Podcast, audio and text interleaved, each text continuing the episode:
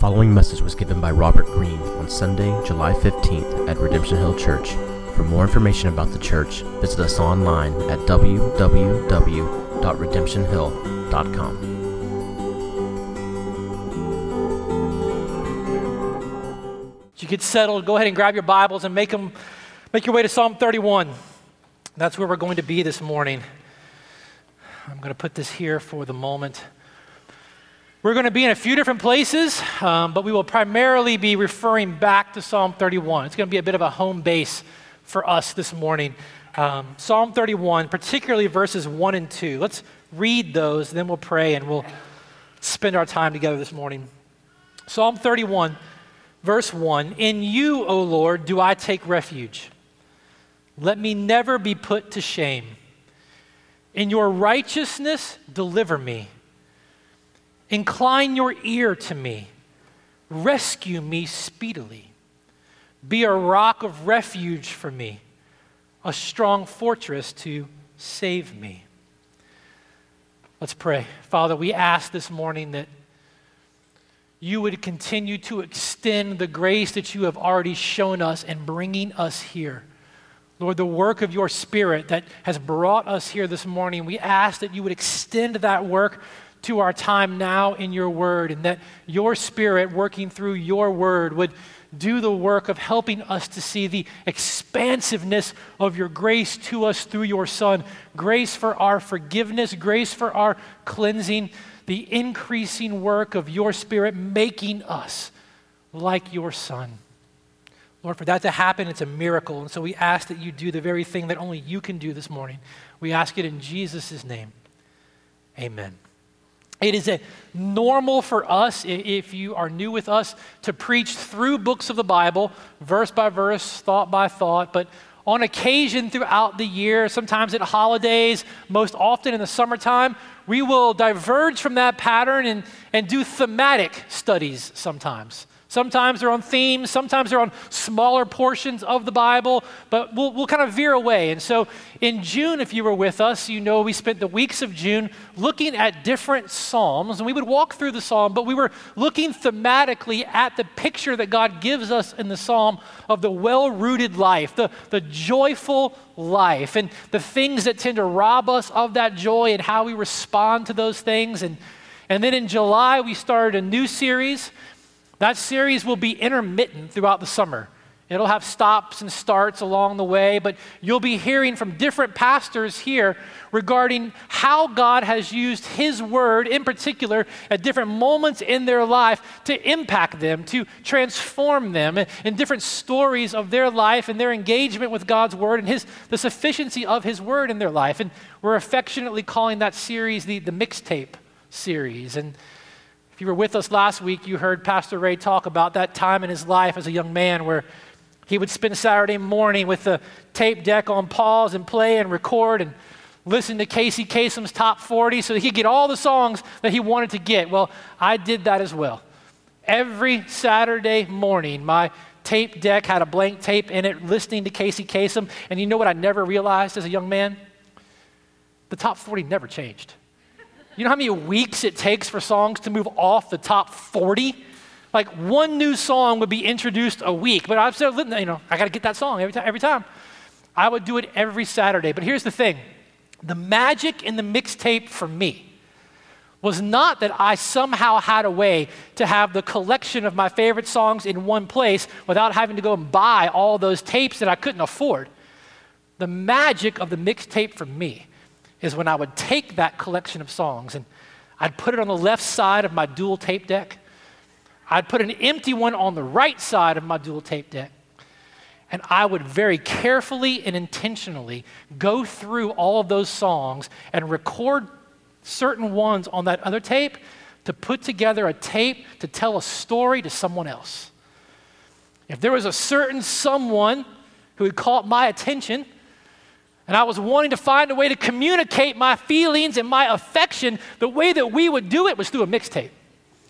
You'd get the right songs, put in the right order that said the right things and carried the right themes all the way through it, and you'd find a way to leave it in their locker. Or at one point when I was a senior, this girl left one in my Jeep on the, on the console, already queued up in the tape deck. She had a boyfriend, and we liked each other, but I always was moving around, and I turned my car on. All of a sudden, the tape started playing. If you can't be with the one you love, love the one you're with. And I knew what she was saying. I played that tape all summer. The magic of the mixtape, it wasn't just being able to have all these songs. It was the ability to take these songs that seemed so random on a tape and put them together to, to tell a message all the way through. And so when I think about this series for us this summer, I feel the same way. I want you to understand these aren't disparate texts and disparate preachers and different weeks just kind of coming and doing random things.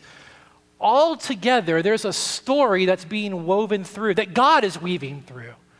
There's a story, if you listen for it throughout the summer, of the sufficiency, the expansiveness, the magnitude of the gospel to impact and to transform sinful men and women like you and I.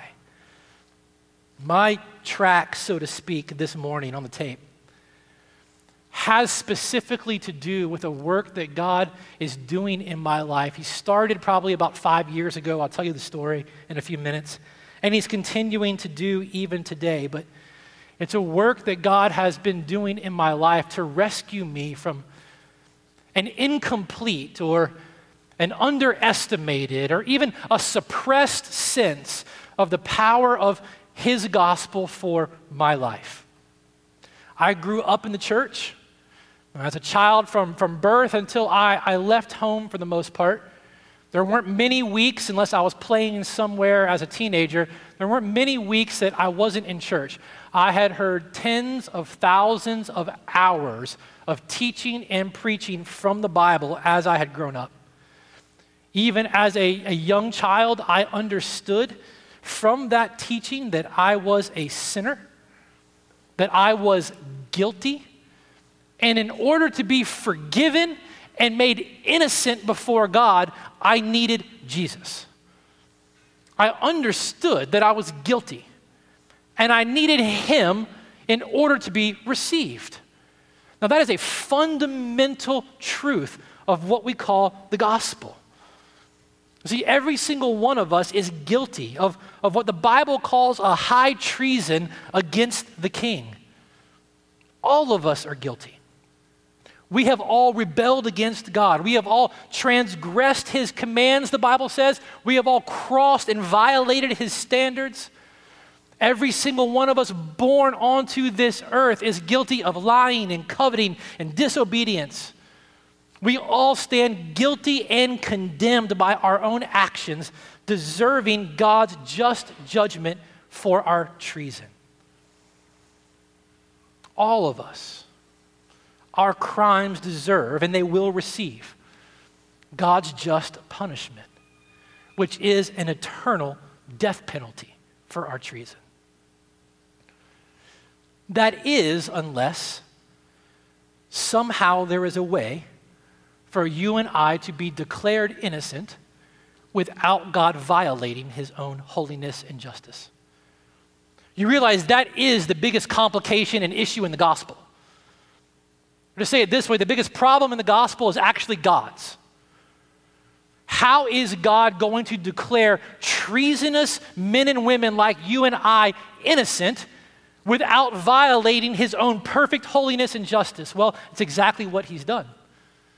And the wisdom of God made a way for the love of God to satisfy the wrath of God without in any way, shape, or form or fashion compromising the justice and holiness of God. And He did it through the life, death, and substitutionary atonement of His Son Jesus in our place for our sins.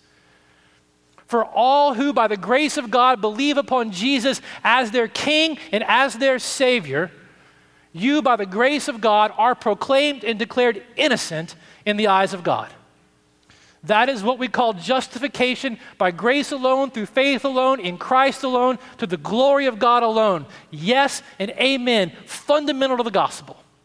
May we never, ever, ever leave that reality. But here's the thing as good as that is, there's actually more. And though I might have known there was more at some point in my mind, I didn't really believe it or understand it. You see, I probably got saved, so to speak, 20 times between the ages of, of 5 and, and 20.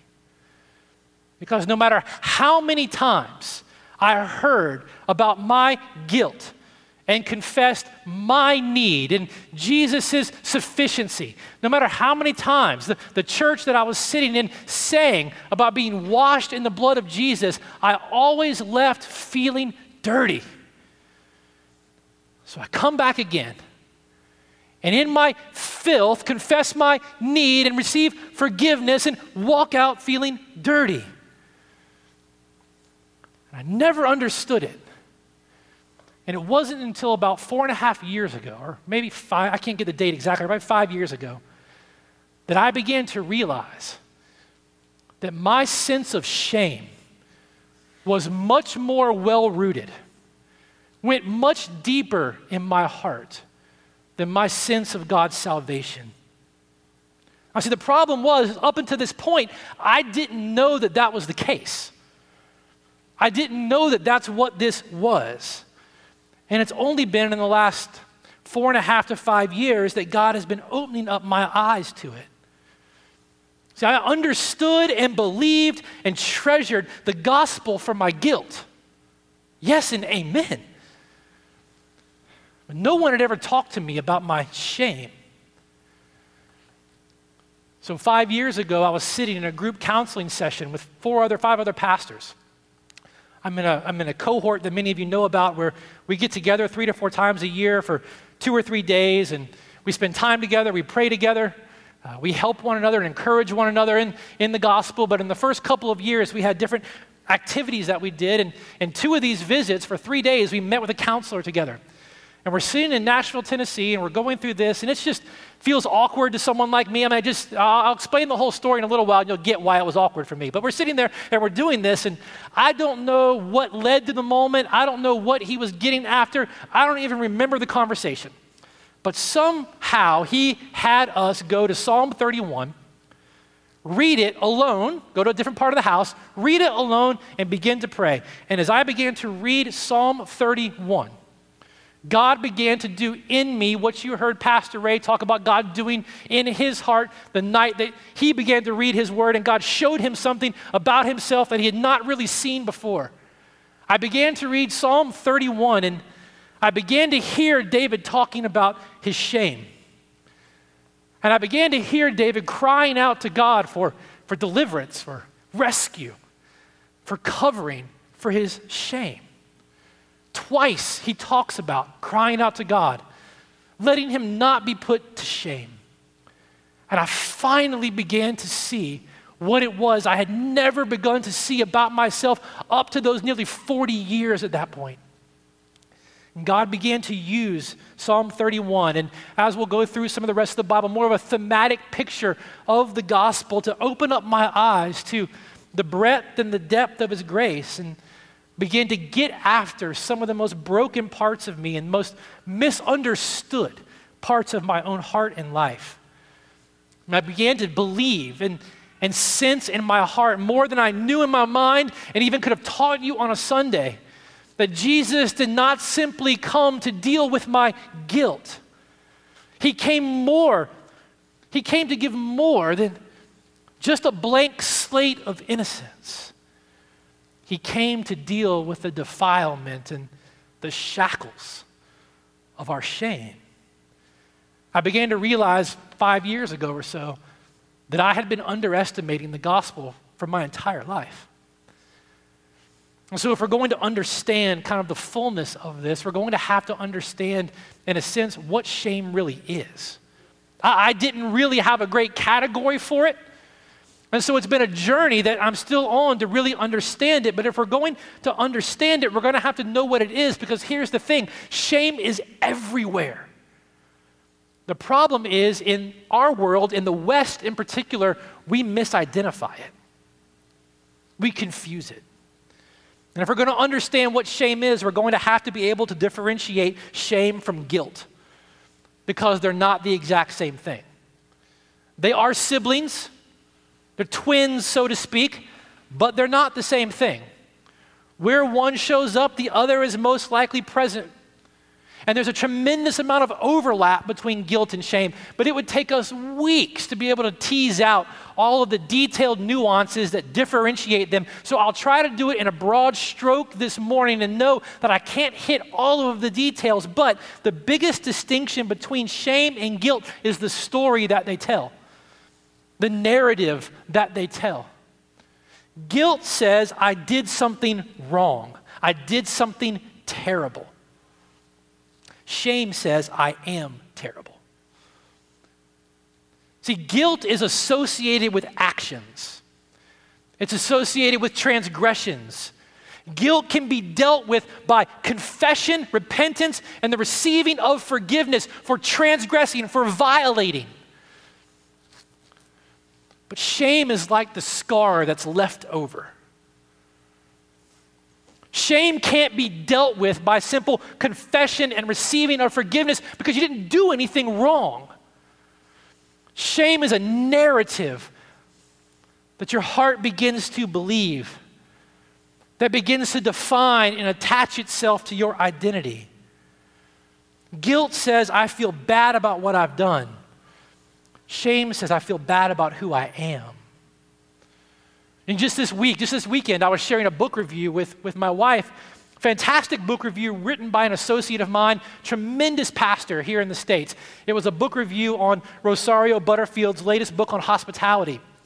And in this book review, it's a great book review. He's being very honest, very vulnerable. He says, I wanted to put the book down at the end of chapter two because I was afraid of feeling guilty for not being able to live up to the extraordinary life that she presents to us in this book. That's not guilt. That's shame. And in the West, you and I are like toddlers having to learn a new vocabulary to deal with shame. Because in the West, the predominant way that we have thought about life in particular is on the scales and through the frameworks of innocence and guilt. But the rest of the world, for their entire being and civilization, has always operated on a framework of, of shame and honor. But we in the West, we're, we're having to learn an entirely new language about this. But I want to be fair. And again, there's so much that could be said, and maybe we'll take weeks to come to, to talk more about it, but I want to be fair. There are legitimate forms of guilt and shame, okay? We have to be able to distinguish between the legitimate and the illegitimate. The legitimate forms of guilt and shame appear wherever sin appears as you and I are convicted of our wrongdoing and we feel appropriately sorrowful. We're driven to repentance and confession and receiving of forgiveness. Appropriate guilt and shame are there. But left unchecked, left misunderstood, illegitimate guilt and illegitimate shame become crippling realities to the soul.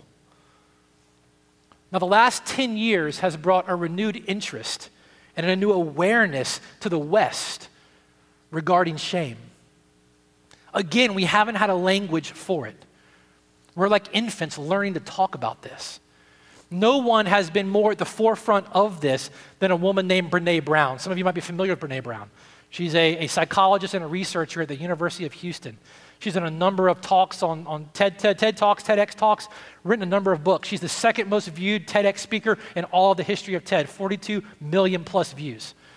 And her clinical work and her research work all revolves around this issue of shame and the reality of its impact on the brain and the reality of its impact on the social sphere and social life of humanity.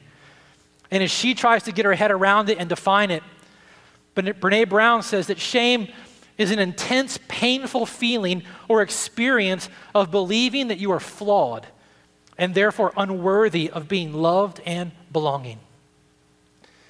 Along with her work and the interest in her work in the last decade, Christian publishers have been publishing book after book every year on the same thing.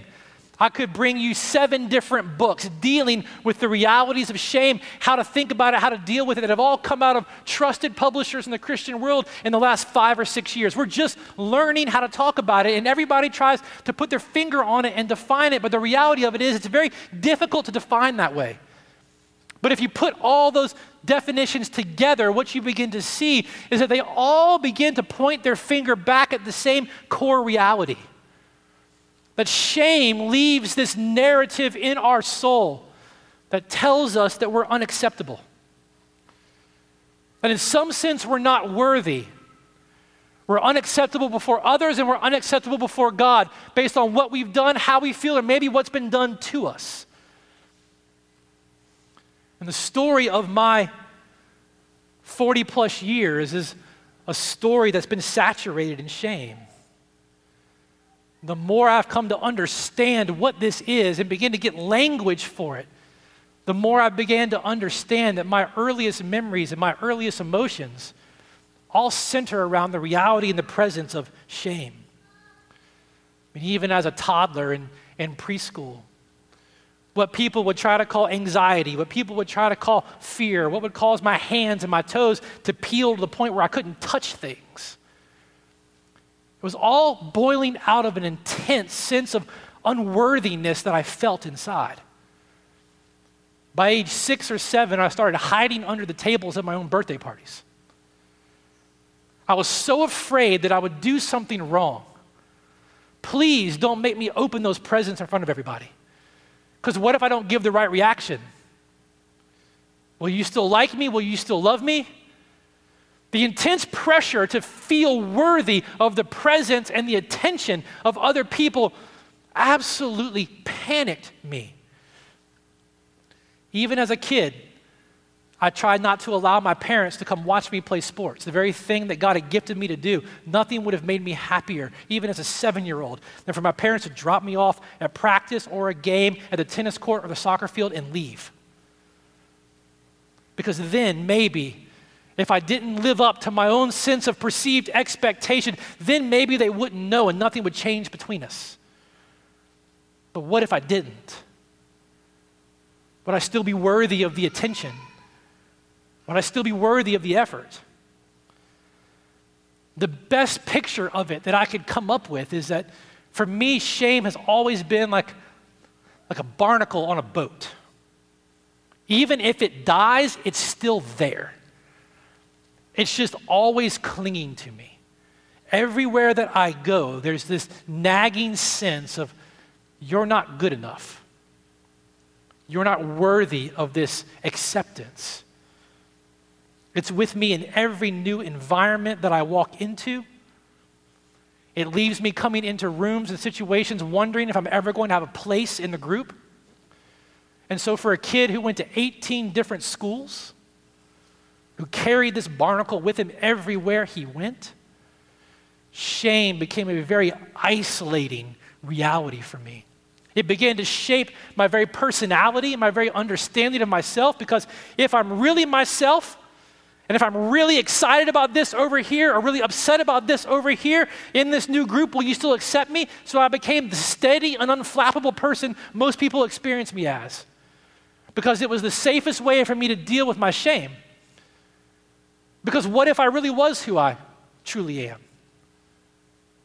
Would they still like me? 18 different times, always going through this. No one talks about shame and dinner parties and social conversations, but every one I've gone to, it's always been with me. Shame is the dominant emotion that I feel whenever my failures are seen or witnessed by other people. That makes marriage and parenting and ministry very tricky. It might look like anger, it might look like frustration, but it's shame that I feel when someone spends time with me or my family and asks me if we've ever read Shepherding a Child's Heart. What do I do with it? Well, I turn around and give biting remarks to my wife. I try to direct my kids with that same shame that I feel. And it becomes cyclical because I realize what I've done and now I feel ashamed for it.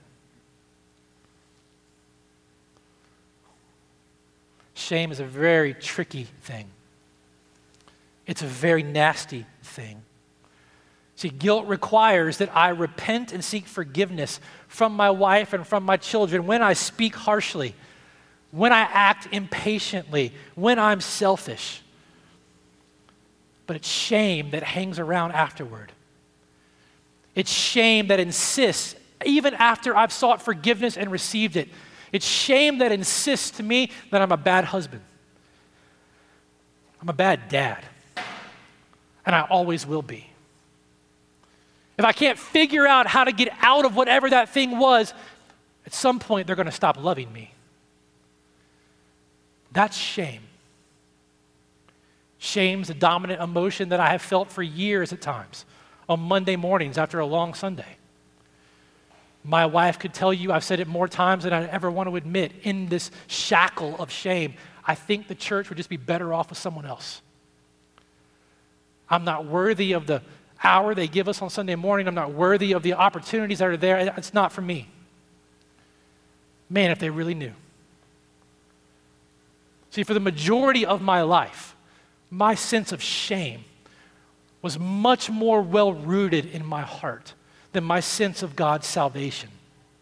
And here's the thing even though I'm standing up here, it's, it's my track in the series, it's, it's my story in the series. I say all this assuming that out there where you are, I'm not alone. Curt Thompson is a Christian psychiatrist, and he wrote a fantastic book called The Soul of Shame. And in that book, he said to be human is to be infected with this phenomenon that we call shame. All that it requires is a pulse, meaning that if you're breathing, you're struggling with shame. You may be looking at it, you may be deflecting it, you may be hiding from it, but the reality is to be human is to struggle with shame. And in the last five years, I began to understand something, and I'm still having to learn as God has been showing me this, starting with that day in Nashville, Tennessee, that shame, if not the most predominant theme in the Bible, has to be the, at least the second most predominant theme in the Bible. The Bible deals with and speaks about shame over 10 times more than it speaks about and deals with the issues of guilt. And the way the Bible does it is through a series and a collection of, of images and metaphors that start at the very beginning of the story. Reading through the story of the scriptures and the story of redemption, you'll hear over and over again the language of some becoming outcasts, of no longer belonging, of being cast out from their people, not fitting in, unlovable, failing.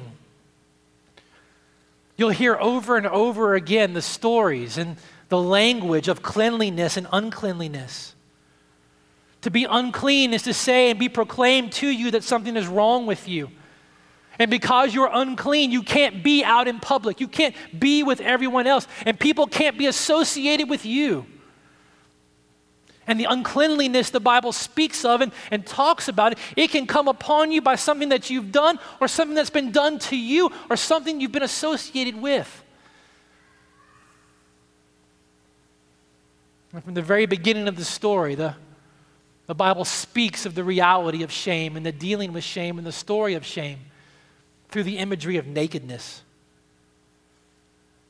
And what's the most predominant thought and emotion that comes to your mind when you think about nakedness? Embarrassment, humiliation, the need to cover up, the desire to not be seen by everyone else. In fact, the story of the scriptures start with humanity, Adam and Eve in the garden, being pronounced by God good, naked, and what? Not ashamed. It's where the story starts. Naked and not ashamed, which sets you up for what happens next in chapter 3 where the pronouncement comes now, they know that they're naked. And what? They're ashamed, set apart from the presence of God in the garden. The story begins to unpack from there. How are the outsiders, how are the shameful going to be restored from the place that their sin took them from? Oh man, we could trace this whole thing through the whole Bible if you wanted to. 10 times more than guilt and innocence, the Bible deals with shame. In fact, open up your Bibles to Genesis chapter 2. Let's just look at it. I have been thinking on this for a while now and trying to make sense of it in my own life. In Genesis chapter 2, before the first sin, The descriptive word that Moses uses to define the experience of Adam and Eve was the very opposite of shame. Look in chapter 2, verse 25. They were both naked and not ashamed, unashamed, sinless, righteous, perfect, completely vulnerable, transparent, deeply known, highly treasured. They found themselves by God's intention and God's design and God's creation in a place of His making that was good and perfect and right and absolutely true. And into that reality came an enemy in the form of a serpent, a serpent who spoke words. And this enemy told an entirely different story. He began to create an entirely different narrative he began to raise questions. He began to suggest doubts. He began to distort God's good word to Adam and Eve, and he began to deceive them. And we know the story. They believed his lie, they believed his narrative, and they rebelled. They committed high treason against the king. And in their shame, what did they do? Open up to Genesis chapter 3. Let's just read it. Two most common things we find resulting from the awareness of shame. After verse 6 in chapter 3, when they ate the fruit, verse 7 says, The eyes of them both were opened, and they knew that they were naked, and they sewed fig leaves together and made themselves loincloths. And they heard the sound of the Lord God walking in the garden in the cool of the day, and the man and his wife hid themselves from the presence of the Lord God among the trees of the garden. But the Lord called to the man, and he said to him, Where are you? And he said, I heard the sound of you in the garden, and I was afraid. Why? Because I was naked and ashamed, and I hid myself. He said, Who told you you were naked? Have you eaten of the tree which I commanded you not to eat? And the man said, The woman who you gave me, she gave me the fruit of the tree, and I ate. And the Lord God said to the woman, What is it that you've done? And the woman said, The serpent deceived me, and I ate. From the very beginning of the story, shame has always produced the fruits of blaming and hiding in the lives of sinful people when the scar of shame gets very sensitive in my own heart, when I recognize that in some way I've failed maybe to live up to my own sins of expectation or the expectations I perceive of other people, I immediately look for someone to blame. Whose fault was it? Most commonly, we go back to the way we were raised. We always look for something to blame. But more than that, most specific and most emotionally present for us. The most instinctive response to shame is to hide. That's what we want to do. We want to find a way to be covered. We want to find a way to be hidden. We want to find a way to be unseen. And we hide our shame in 10,000 different ways. We could do a sermon every Sunday to the end of the year, just beginning to scratch the surface of all the different ways that you and I try to hide our shame. Heather Davis Nelson is a Christian counselor who's done a lot of work in the area of shame. And she says that shame comes in the form of presenting an airbrushed version of yourself, the version you want others to see, free from struggle. The most common way we tend to hide our shame is by wearing the mask of, I don't need anyone.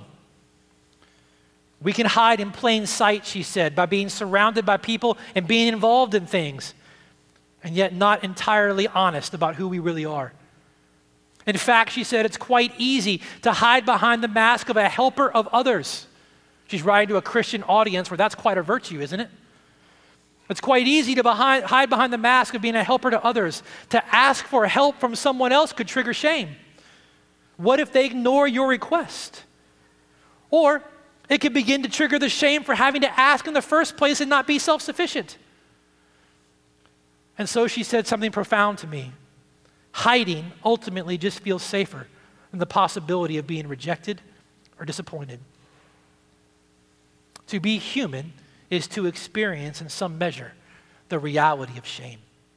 It's touched everything. And yet, while shame is one of the most common emotions shared by all of us, the nasty little side thing of it is part of its story is trying to make us feel like we're the only ones experiencing it. Shame becomes tremendously emotionally isolating. Shame left unchecked, shame left undealt with, shame allowing to scar over the heart becomes emotionally isolating. In fact, Psalm 31, David, as you begin to understand Psalm 31 through the perspective of shame, David is referencing this and speaking of this isolation that he's feeling in verse 11 when he says, Because of all of my adversaries, I've become a reproach. To my neighbors, an object of dread. To my acquaintances, those who see me in the street, they flee from me. I'm an outsider I'm outside the camp. Even those closest to me don't want to be with me. As you trace the reality of shame through the story of the scriptures and the different images that it gives us, even the idea of being unclean, there were shameful consequences for being pronounced unclean that would leave someone isolated. Leviticus 13 says of someone who would contract a skin disease that they should remain unclean as long as you have the disease. And here's what it says he shall live alone. His dwelling will be outside the camp. What a picture of what it feels like for those of us who tend to dwell in shame. An ever present exclusion from everyone. An ever present sense of dwelling outside the camp, whatever that camp may be your family, your job, your, your peer group, whatever. It's the voice of shame and the narrative of shame that continues to tell me you're not worthy of that inclusion that I began to hear most profoundly when I was 12 years old living at a sports camp. I left home when I was 12 to live at a sports academy in a, another part of North Carolina, and I was by far the least talented one there. And there were two people that were there who made sure I understood that day in and day out. They wanted me to understand that I was not worthy of being there. I wasn't good enough. I wasn't capable enough. I didn't deserve it. Someone else should have had my place. I wasn't wanted. I wasn't accepted. We went to the public school in the area. Everyone knew us as the sports kids because we took a bus there and they would drop us off and we all had to practice before school or practice after. So they just knew who we were. And these two kids began to say those same things to everyone there at the school to the point where I felt like I didn't belong anywhere, and everyone, like David said, was fleeing from me in the streets. It's this sense of, of being unworthy as a person. I've carried that with me ever since those years into every new setting I would go into. How long is it going to be before they turn and flee from me? How long is it going to be in this school? Or how long is it going to be in this place? Or how long is it going to be in this city? How long is it going to be in this group before they understand who I really am and whatever it is what's in me that seems to repel them and they're going to flee from me? Because I'm not worthy of their attention. So the narrative of shame tries to get us to believe a story that says there's something deeply disturbing about who we are. And the result of that is not being worthy of someone else. And it creates a tremendously isolating reality for those who dwell in it. And not only that, shame absolutely steals our true joy. We've spent some time talking about joy in the Psalms in the month of June. True joy is a mark of freedom and shame utterly steals joy. Shame shackles us from experiencing freedom. David in Psalm 31, verse 10, is being honest when he says, My life is spent with sorrow, my years with sighing, my strength fails me because of my iniquity. His life has been marked by this sense in this moment of this shame. And if I was going to be really honest, up until that point, about five years ago, and I don't know how much of it, of this part of the story, has completely changed since, but if you were to ask me up until that point five years ago, how I would describe being happy, I probably couldn't tell you. I generally don't get depressed but I generally don't get elated. Shame and the fear of that exclusion and not being worthy has galvanized what most people experience me as as being pretty steady and unflappable. Because if I'm up here, well, what if you don't like it? And if I'm down here, what if I'm not worthy of you receiving me anymore? So I'm right here. And if you were to ask me what it was like to be happy, I'm not sure I could have told you. In fact, if you were to ask my wife and my kids, what's it like for dad to be happy? I'm not sure they could have told you. I wasn't angry, I wasn't mean, but to describe what it was like to be happy, I don't know. But if you were to ask me to describe what it was like to be ashamed, man, I could bend your ear for hours in vivid detail. Never being able to shake the feeling of not measuring up not measuring up to God, not measuring up to others, even though I knew the truth in my mind. There was a different story in my heart. And so it's been in the last five years that God, through His Word and through His people, has been teaching me something. And here's what He's been teaching me. And He started with Psalm 31. He's been teaching me that this impulse to hide, it's not entirely wrong. See, the impulse that is wed to shame is the impulse to hide. But here's the thing the impulse to hide isn't entirely wrong. When it comes to shame, you and I will always hide. The issue is where will we hide? You see, if you were here last week when Raymond said that God has been using his word and using his people to teach him that there's a new way that he has to count. God has been teaching me in the last five years, and man, I'm still at the toddler level. He's been having to teach me that there's a new way to hide. See, in Psalm 31, David prays, In you, Lord, let me take refuge. Let me not be put to shame. See, in our shame, we're either going to hide from God and hide from others, or we're going to have to learn how to hide in God. The only way to be released from the shackles of shame is to learn how to hide in God. See, God has dealt with the guilt of our sin. Yes and amen. But God has also dealt with the depth of our shame the best the world can offer when it comes to shame. If you go and read great works Brene Brown has written, go watch her videos. There's so much wisdom there that she has. But the best the world has to offer is for you and I to simply acknowledge our shame, identify it, and find empathy from someone else in it. But guess what? Identify it, get it out there, get a listening, empathetic ear. You're still standing there naked and exposed with nothing to cover you nothing to cleanse you, nothing to be able to say to the deepest recesses of your soul, You're wanted here. Just naked and heard. God has done so much more than deal with the reality of our guilt. Yes and amen. The good news is that God, through Jesus, has covered our shame that he has provided the very refuge that David was crying out for. I have always read the Psalms and all of the cries for refuge, for God to be a strong fortress, for Him to be a mighty tower, to hide myself in Him. I have always read those Psalms through the lens and the perspective of being hidden and protected from wrath and judgment. And yes and amen, that's true. But go and read Psalm 31.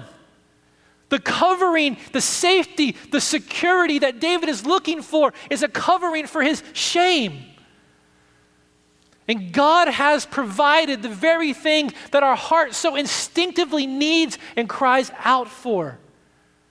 And he did it by sending his son, who bore our shame and suffered our rejection, our exclusion in our place on the cross. You see, the only beloved Son of God was cast out from the presence of God on the cross. And the one who knew no sin was made sin, and on his body he bore all of the dishonor, all of the shame, all of the uncleanliness that is rightly reserved for those who have sinned against God. All of us guilty of high treason, enemies of the king, rightly deserving the shame, the dishonor, the uncleanliness for our sin. He took it all on himself so that by God's grace, through faith in him, you and I can have everything that he deserved you and I would find a covering for our shame. No longer wearing the chains of shame, but wearing the clothes of righteousness that only Jesus deserved. Cleansing from all of our defilement. Acceptance from being outside the camp. Friends, Jesus took our nakedness and defilement on himself as he was rejected and crucified like an outcast. So that by the grace of God, you and I could be clothed in his righteousness, cleansed from all sin, and adopted into the family of God.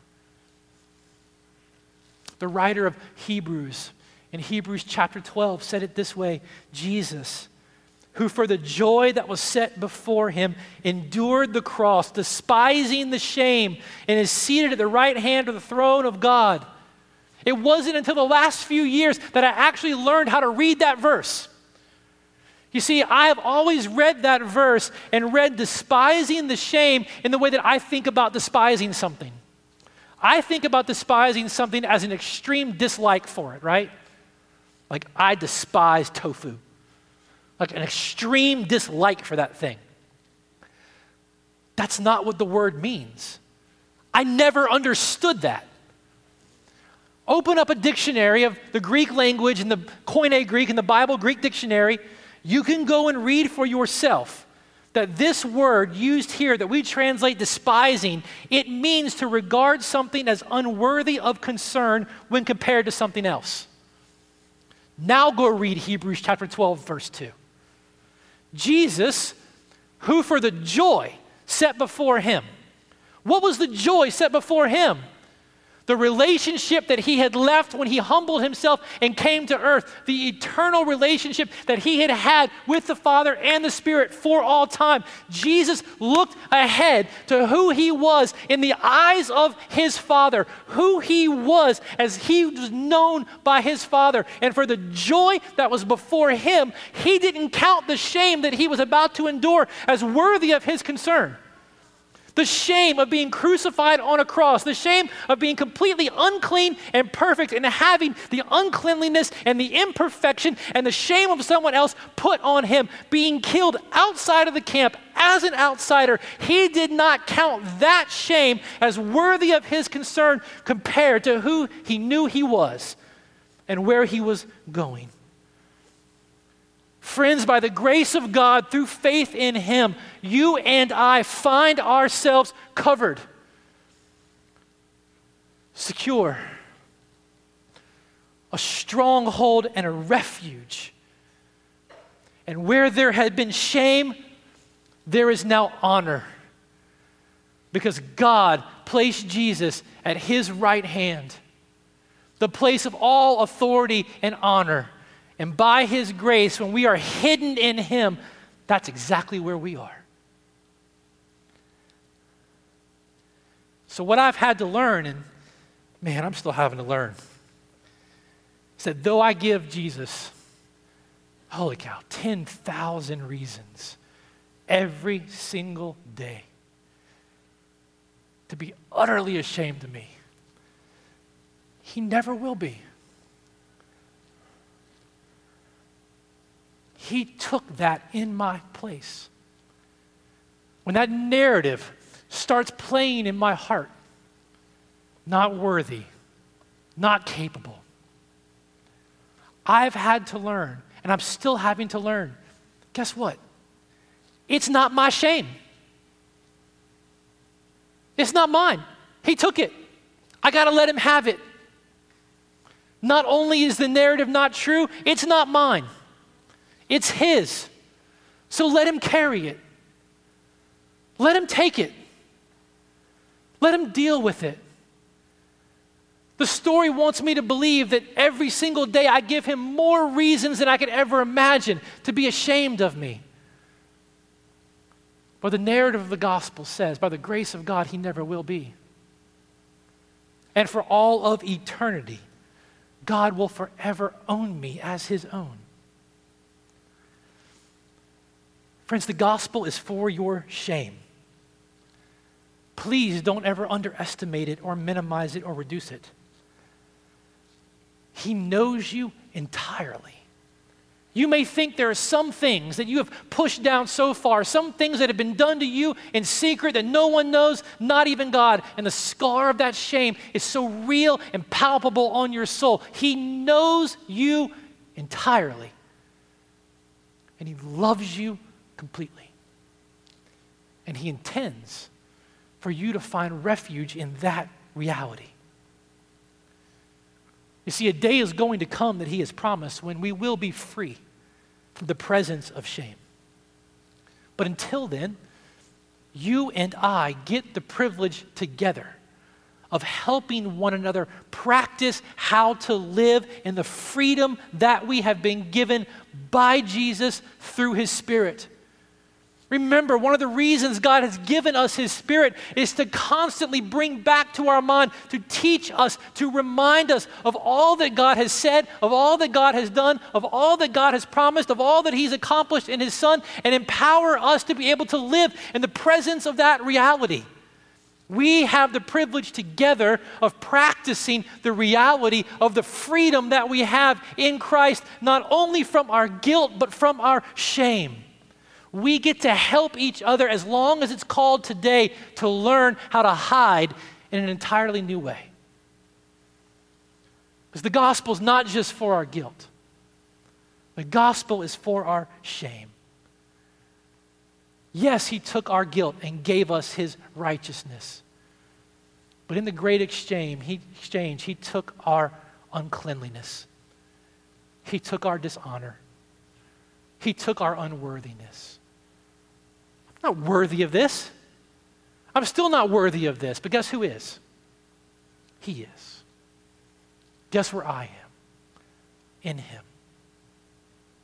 Friends, this morning we get the privilege, even as we respond to God's Word, of maybe for some of you for the first time, Maybe having believed in the power of the gospel for your guilt, yes and amen, assured of your presence before God for all of eternity by His grace through His Son, but yet feeling so utterly unworthy.